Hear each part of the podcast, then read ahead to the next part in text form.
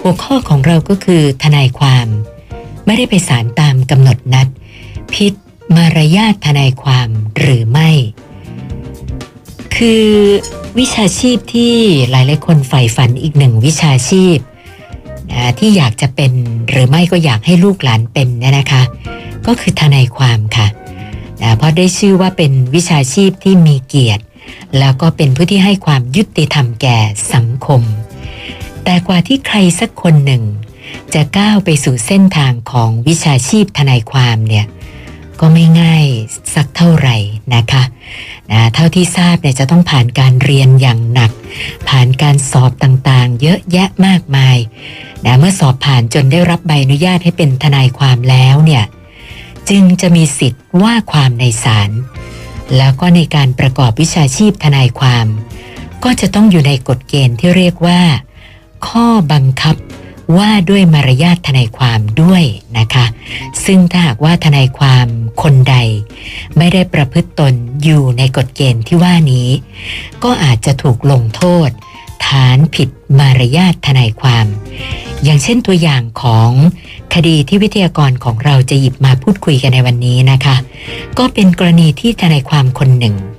ไม่ได้ไปศาลตามกำหนดนัด ซึ่งการกระทำที่ว่านี้ ถือว่าผิดมารยาททนายความหรือไม่อย่างไร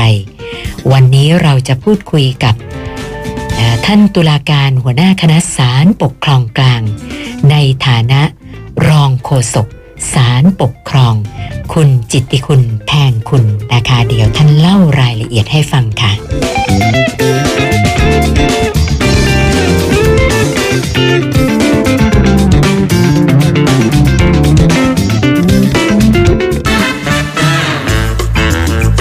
กฎหมายชายคาปัญหาชาวบ้าน โดยศาลปกครอง สวัสดีค่ะท่านรองค่ะครับ สวัสดีครับ คุณสุนันและท่านผู้ฟังทางสถานีวิทยุ สวพ FM เก้าหนึ่งทุกท่านนะครับ ค่ะท่านรองคะสำหรับใครสักคนหนึ่งที่อยากจะเป็นทนายความเนี่ยนะคะ หลายคนอาจจะอยากทราบรายละเอียดว่า เอ๊ะเราจะต้องทำยังไงถึงจะได้เป็น แล้วก็พอเป็นทนายความแล้วเนี่ยกฎเกณฑ์ที่เขามีเอาไว้ควบคุมมารยาททนายความนี่ไม่ทราบมันมีอะไรยังไงบ้างอะคะท่านรองครับ ครับอ่าอยากจะเรียนคุณสุนันและท่านผู้ฟังทราบอย่างนี้นะครับอ่าคือถ้าเราพูดถึงทนายความนี่นะครับ ผมคิดว่าทางคุณสุนันหรือว่าท่านผู้ฟังเนี่ย ก็คงอาจจะรู้จัก เพราะว่าอาจจะมีคนในบ้านหรือว่าญาติประกอบอาชีพนี้ก็ได้นะครับ แต่ทีนี้ว่าบุคคลที่จะประกอบอาชีพทนายความนั้นจะมีคุณสมบัติอย่างไรนะครับ ผมขออนุญาตสรุปให้คุณสุนันฟังเป็นเฉพาะที่ที่สำคัญไปแล้วกันนะครับ เพราะว่ามันมีมันมีอยู่หลายข้อที่สำคัญก็คือประการแรกก็คือมีสัญชาติไทยนะครับ ประการที่สองก็คือมีอายุไม่ต่ำกว่า 20 ปีบริบูรณ์ ในวันยื่นคำขอจดทะเบียน หรือว่า ยื่นคำขอรับใบอนุญาตนะครับประการต่อมาก็คือต้องสำเร็จการศึกษาระดับปริญญาตรี หรืออนุปริญญาทางนิติศาสตร์หรือที่เรียกว่าจบกฎหมายนะครับ เพราะฉะนั้นถ้าจบด้านอื่น เช่นรัฐศาสตร์ หรือว่าบริหารไม่สามารถที่จะยื่นคำขอรับใบอนุญาตเป็นทนายความได้นะครับและประการต่อมาที่สำคัญอันหนึ่งนะครับก่อนที่จะเป็นทนายความ จะต้องผ่านการฝึกอบรมจากสภาทนายความด้วยนะครับ ในการฝึกอบรมหรือว่าฝึกวิชาว่าความจากสภาทนายจากสภาทนายความนั้นนะครับ ปัจจุบันจะมีอยู่สองแบบด้วยกันครับคุณนันครับสองแบบที่ว่านี้ที่จะเรียกว่าตัวรุ่นกับตัวปีนะครับ อันนี้เป็นเป็นศัพท์ของคนที่เขาไปสอบอเพื่อที่จะรับตัวจากสภาทนายความนะครับตัวรุ่นคือหมายความว่า เป็นการไปฝึกอบรมวิชาว่าความจากสภาทนายความโดยตรงนะครับ เขาจะมีการเปิดเป็นรุ่นๆไปนะครับก็หมายความว่าจบรุ่นหนึ่งรุ่นสองปัจจุบันนี้ประมาณรุ่นที่ห้าสิบกว่าแล้วนะครับถ้าผ่านการอบรมตัวรุ่น ก็จะได้ประกาศนียบัตรแล้วก็นำไปยื่น ขอรับใบอนุญาตเป็นทนายความนะครับ อันนี้คือกรณีตัวรุ่นนะครับ อีกอันหนึ่งคือเรียกว่าตัวปีนะครับตัวปีนี่หมายความว่า อ่า เป็นการฝึกอบรมจากสำนักงานคือไปไปฝึกงานในสำนักงานถ้าในความแห่งใดแห่งหนึ่งนะครับ พอครบหนึ่งปีแล้วก็ไปยื่นความจำนงบอกกับทางสภาทนายความว่าได้ฝึกหัดงานในสำนักงานทนายความแห่งใดแห่งหนึ่งครบหนึ่งปีแล้วก็มาขอสอบ ขอสอบเพื่อรับตั๋วนะครับ ถ้าสอบผ่านเขาก็จะให้อ่าประกาศแล้วก็นำประกาศนั้นไปยื่น ขอออกใบอนุญาตนะครับ ค่ะ ก็คือหมายความว่าไม่ต้องไปฝึกกับสภาทนายความโดยตรงก็อ๋อไปฝึกหัดกับทางสำนักงานแห่งใดก็ได้ที่เป็นสำนักงานทนายความนะครับค่ะอันนี้ก็คือมีมีสองวิธีที่จะอ่าได้ตัว๋วเอ่อคือตั๋วรุ่นหรือหรือหรือหรือตัวปีก็ได้นะครับ ค่ะค่ะ ทีนี้ในในการประกอบวิชาชีพของทนายความตามที่กุศนันได้เกรินไปว่าอ่าก็คือเป็นวิชาชีพหนึ่ง เพราะฉะนั้น เมื่อเป็นวิชาชีพแล้วก็ต้องมีกฎกติกาในการควบคุมมารยาทหรือว่าควบคุมการประกอบวิชาชีพของทนายความนะครับ โดยกฎเกณฑ์ที่นำมาใช้ในการควบคุมในการประกอบวิชาชีพทนายความนั้นเรียกว่าข้อบังคับสภาทนายความว่าด้วยมารยาททนายความพศ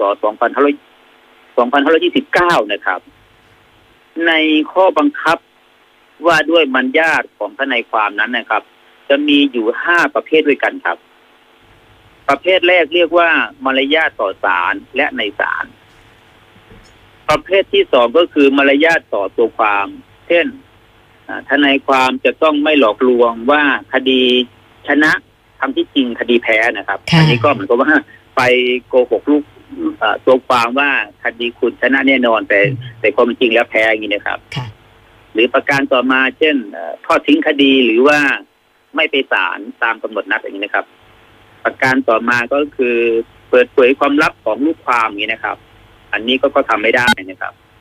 แล้วก็ที่ที่ร้ายแรงก็คือว่าช่อโกงยักยอกเงินของลูกความอย่างนี้ครับค่ะอันนี้เป็นมารยาทต่อตัวความนะครับ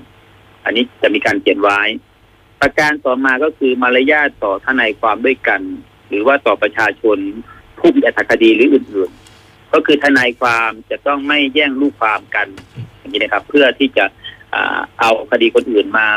มาทำเองอย่างนี้นะครับก็ก็ก็ก็ทำไม่ได้นะครับ ประการต่อมาก็คือมารยาทในการแต่งกายนะครับทนายความก็จะต้องแต่งกายสุภาพเรียบร้อยนะครับ ว่าคือในในข้อบังคับจะเขียนไว้อยู่ว่าแต่งกายอย่างไรนะครับ แต่ว่าผมขออนุญาตพูดสั้นๆว่า ก็คือแต่งกายสุภาพเรียบร้อยนะครับค่ะ ประการที่ห้าก็คือว่ามารยาทในการปฏิบัติตามคำสั่งตามกฎหมายแล้วก็บังคับนะครับ อันนี้ก็คือมารยาทที่กำหนดไว้มีอยู่ห้าประเภทด้วยกัน เพราะฉะนั้นเนี่ยถ้าในความคนใดนะครับ ถ้าหากว่าไม่ปฏิบัติตามข้อบังคับว่าด้วยมารยาทท่านในความแล้วนะครับ ก็จะมีโทษด้วยนะครับคุณจุนันท์ครับ ค่ะ ก็ก็ก็เหมือนกับกรณีของข้าราชการ ถ้าประพฤติผิดวินัยก็จะถูกลงโทษเช่นเดียวกันนะครับ ของท่านในายความนะครับ ก็จะมีโทษตั้งแต่เบาสุดไปถึงหนักสุดก็คือว่า เบาสุดก็คือภาคทันนะครับค่ะอันที่สองก็คือห้ามไม่ให้เป็นทนายความมีกำหนดไม่เกินสามปีนะครับ แล้วก็ที่ร้ายแรงที่สุดก็คืออันที่สามก็คือลบชื่อออกจากทะเบียนทนายความนะครับทำนองเดียวกับข้าราชการก็คือไล่ออกจากราชการนะครับ ก็คือว่าถ้าบุคคลใดเป็นทนายความแล้ว ถูกลบชื่อออกจากทะเบียนทนายความ ก็จะประกอบอาชีพนี้ไม่ได้นะครับ ค่ะค่ะอ่าเพราะฉะนั้นจึงเป็นโทษที่ร้ายแรงนะครับ ส่วนคดีตัวอย่างในวันนี้นะครับ จะเป็นคดีมารยาทประเภทใดอ่าเดี๋ยวจะได้นำเรียนให้คุณชุนันท์และท่านผู้ฟังทราบในลำดับต่อไปนะครับ ค่ะ คือฟังดูแล้วจะเป็นทนายความนี้ก็ไม่ง่ายเหมือนกันนะคะมีการระบุมารยาทอะไรต่างๆ เอาไว้ละเอียดนะในหลายแง่หลายมุมเลยทีเดียวนะคะท่านรองใช่คะครับแล้วอย่างอย่างกรณี สมมติว่าถ้าเกิดทนายความเขาถูกลงโทษ เกี่ยวกับเรื่องมารยาททนายความเนี่ยนะคะ หลายคนอาจจะครับสงสัยว่าเอ๊ะ แล้วมาเป็นคดีปกครองได้ยังไงล่ะคะครับเป็นเป็นคำถามที่ดีมากนะครับ เพราะว่าเราเขาเข้าใจกันว่าทนายความก็คือเป็นการประกอบอาชีพที่เป็นเอ่ออิสระแล้วก็คือเป็นเอกชนนะครับ คือไม่ได้รับราชการนะครับค่ะแต่ว่าเอ๊ะไปไปเกี่ยวข้องกับคดีปกครองได้อย่างไรอืมใช่ไหมครับค่ะคืออยากจะเรียนอย่างนี้นะครับว่าเอ่อบุคคลใดก็ตามนะครับ ที่ที่เป็นทนายความเนี่ยนะครับ ทุกคนเนี่ย แสดงว่าบุคคลนั้นน่ะ ได้รับใบอนุญาตให้เป็นทนายความจากสภาทนายความนะครับ เมื่อได้รับใบอนุญาตจากสภาทนายความเนี่ย จึงถือว่าทนายความทุกคนเนี่ยเป็นสมาชิกของสภาทนายความ และสภาทนายความนี่นะครับ เป็นองค์กรวิชาชีพที่ได้รับมอบหน้าจจากรัฐนะครับค่ะให้เป็นผู้ออกใบอนุญาตให้กับอ่าผู้ยื่นคำขอ ทุกคนที่ยื่นคำขอรวมทั้งสภาทนายความนะครับอ่าได้รับมอบหน้าจจากรัฐ ให้ควบคุมมารยาททนายความนะครับ เพราะฉะนั้นแล้วถ้าหากกรณีบุคคลใดอ่า ที่มีความประสงค์จะไปยื่นคำขอออกรับใบอนุญาตเป็นทนายความ หรือไม่ก็สภาทนายความมีการลงโทษนะครับ ถือว่าเป็นกรณีที่สภาทนายความเนี่ย ซึ่งเป็นองค์กรวิชาชีพที่ได้รับมอบอำนจากรัฐเนี่ยใช้อำนาจของรัฐมากระทำต่อบุคคลดังกล่าว เพราะฉะนั้นคำสั่งใด ๆ ของสภาทนายความที่ไม่ได้ออกใบอนุญาตให้แก่ผู้ยื่นคำขอ หรือกรณีที่สภาทนายความเนี่ยลงโทษมารยาททนายความนะครับค่ะถือเป็นคดีปกครองครับคุณสุนันท์ครับอ๋ออย่างนี้นี่เองะคะเมื่อเป็นคดีปกครองแล้วนะครับ จึงอยู่ในเขตอำนาจศาลปกครองนะครับ ค่ะค่ะ เพราะฉะนั้นเอ่อทนายความที่อ่าที่ถูกลงโทษมารยาททนายความหรือว่าบุคคลใดก็แล้วแต่ที่ไปยื่นคำขอออกใบอนุญาตแล้วก็ ไม่ได้รับใบอนุญาตก็มีสิทธิ์ที่จะนำคดีไปสู่ศาลปกครองได้ครับสุนันท์ครับค่ะ แล้วคดีที่เป็นข้อพิพาทในวันนี้ที่ท่านรองจะนำมาเล่าให้ฟังนี่รายละเอียดเป็นยังไงล่ะคะสำหรับเรื่องที่นำมาเล่าเป็นตัวอย่างในวันนี้นะครับอ่าข้อที่จริงมีอยู่ว่านางสาวปอนะครับสุนันท์ครับค่ะถูกฟ้องในคดีแพ่งที่ศาลจังหวัดแห่งหนึ่งในภาคเหนือนะครับ นางสาวกอจึงได้แต่งตั้งผู้ฟ้องคดีนะครับ เป็นทนายความ ปรากฏว่านะครับ ผู้ฟ้องคดีไม่ได้ไปศาลนะครับอ้าวค่ะผู้ฟ้องคดีไม่ได้ไปศาลนางสาวกอจึงยื่นเรื่องต่ออ่าประธานกรรมการมันญาติทนายความนะครับอ่าซึ่งซึ่งเป็นหน่วยงานภายในของสภาทนายความ ร้องเรียนว่าผู้ฟ้องคดีทอดทิ้งคดีนะครับค่ะทางสภาทนายความ จึงมีการแต่งตั้งคณะกรรมการสอบสวนผู้ฟ้องคดีนะครับ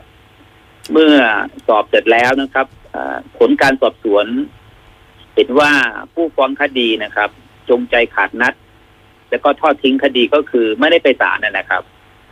สภาทนายความจึงมีมตินะครับ ให้ลงโทษ ห้ามผู้ฟ้องคดีทำการเป็นทนายความ มีกำหนดเวลาหนึ่งปีนะครับซึ่งหมายความว่า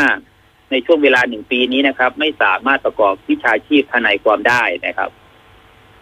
ผู้ฟ้องคดีไม่เห็นด้วยกับคำสั่งของสภาทนายความ จึงอุทธรณ์คำสั่งต่อเขาเรียกว่าสภานายกพิเศษแห่งสภาทนายความ ซึ่งก็คือรัฐมนตรีว่าการกระทรวงยุติธรรมนะครับ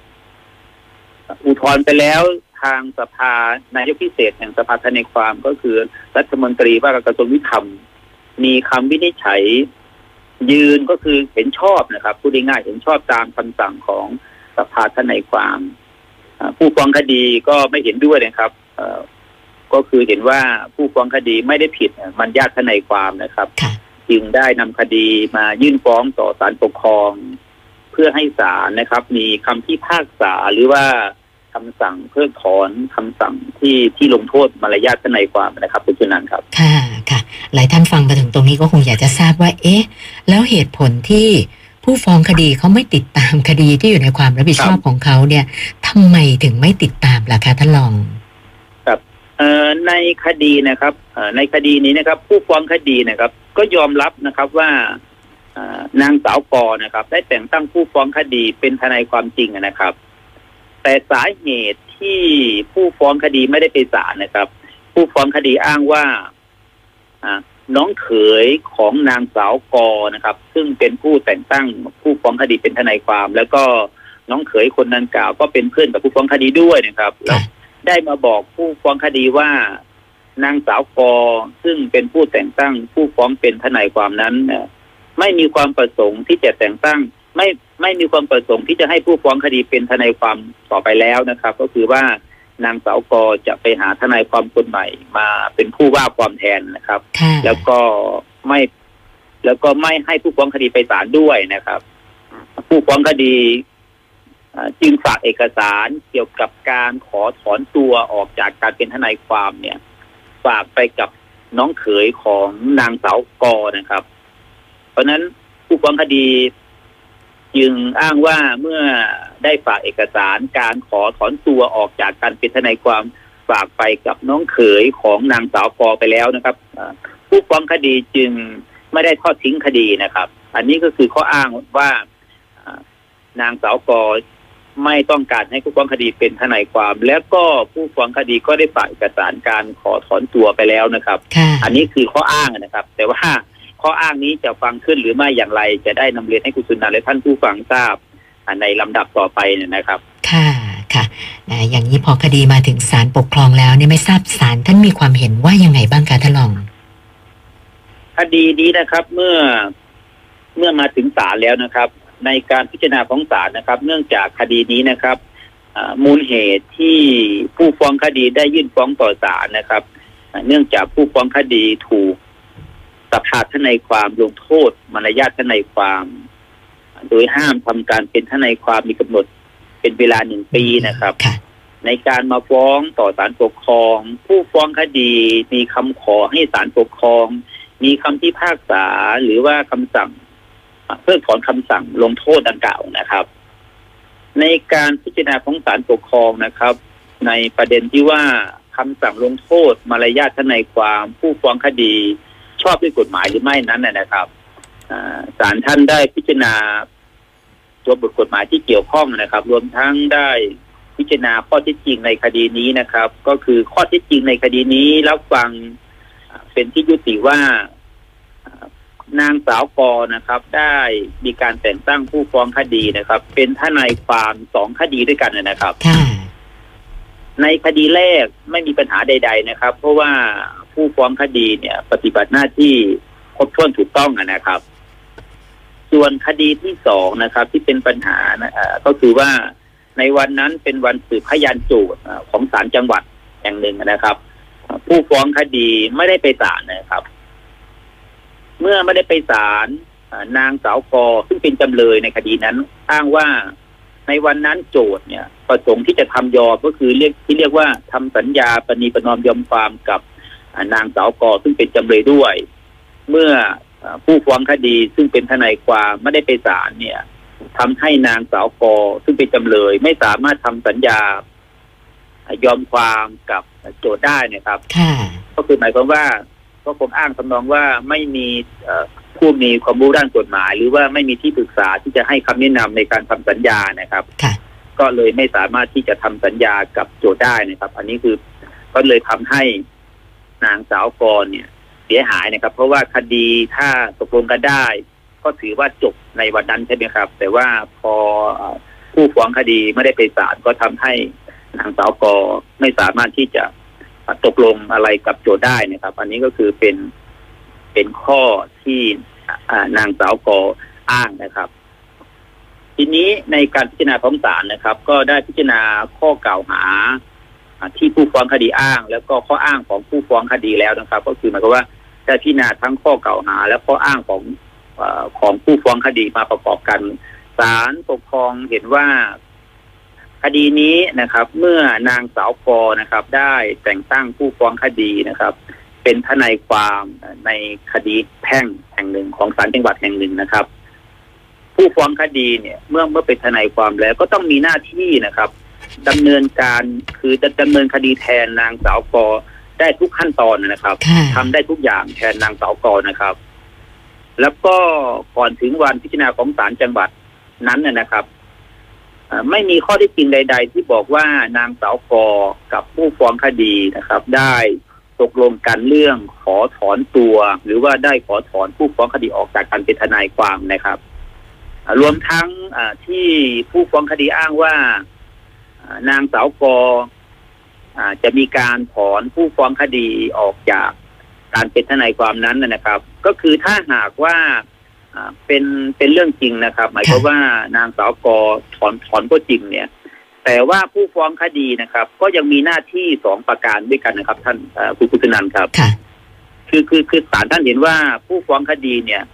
มีหน้าที่สองประการด้วยกัน แม้ว่านางสาวกอจะถอนตัวก็คือ สองประการที่ว่านี้ก็คือว่า ผู้ฟ้องคดีนะครับ ถ้าหากเป็นเรื่องจริงเนี่ย ก็จะต้องติดต่อไปยังนางสาวกอเพื่ออธิบายขั้นตอนต่างๆ ให้นางสาวกอทราบว่าการถอน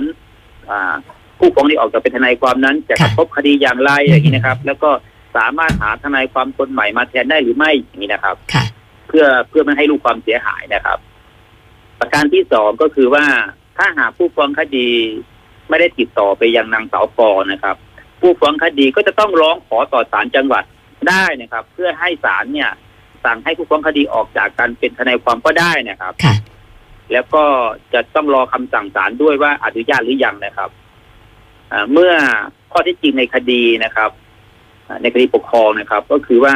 ผู้ฟ้องคดีนะครับ ไม่ได้ทำหน้าที่สองประการที่ว่านี้นะครับอ๋อค่ะเพราะฉะนั้นอ่าก็ต้องถือว่าผู้ฟ้องคดีเนี่ย ยังมีชื่อเป็นทนายความในคดีนั้นอยู่ตามใบแต่งตั้งทนายความนะครับ ก็คือทนายความทุกคนนะครับ จะประกอบอาชีพไปโทษทีครับ จะจะไปว่าความในศาลได้ จะต้องมีการแต่งตั้งทนายความใช่ไหมครับ เมื่อยังไม่มีการถอนเอ่อตัวออกจากการเป็นทนายความเพราะฉะนั้นเอ่อผู้ฟ้องคดีก็ยังมีหน้าที่ไปศาลครับค่ะแต่ว่าผู้ฟ้องคดีไม่ได้ไปศาลตามที่นำเรียนไป เพราะฉะนั้น จึงเป็นกรณีที่จงใจขาดนัดหรือ หรือทอดทิ้งคดีนะครับ เมื่อผู้ฟ้องคดีไม่ได้ไปศาลแล้วก็เข้าเงื่อนไขของกฎหมายที่ว่าจงใจขาดนัดหรือทอดทิ้งคดีนะครับพฤติการของผู้ฟ้องคดีดังกล่าวนะครับ จึงเป็นการผิดมารยาททนายความนะครับ เพราะฉะนั้นศาลจึงเห็นว่า คือศาลปกครองนะครับ จึงเห็นว่าการที่สภาทนายความนะครับ มีคำสั่งลงโทษนะครับ ห้าม ผู้ฟ้องคดีทำการเป็นทนายความมีกำหนดหนึ่งปี จึงเป็นการใช้ดุลพินิจที่ที่เหมาะสมและและเป็นธรรมแล้วนะครับ รวมทั้งอ่าคำวินิจฉัยของสภานายกพิเศษอย่างสภาทนายความที่มีคำวินิจฉัยอุทธรณ์ยืน ตามคำสั่งของสภาทนายความก็ชอบด้วยกฎหมายนะครับค่ะศาลปกครองเออจึงมีคำพิพากษา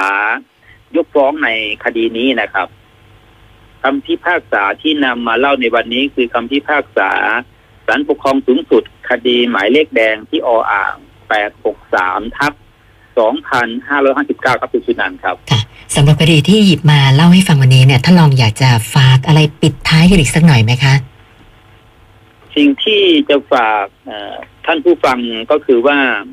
อาชีพทนายความนะครับ เป็นอาชีพหนึ่งที่มีความสำคัญต่อกระบวนการยุติธรรมนะครับ การที่ตัวความหรือว่าประชาชนได้แต่งตั้งทนายความคนใดให้เป็นทนายความ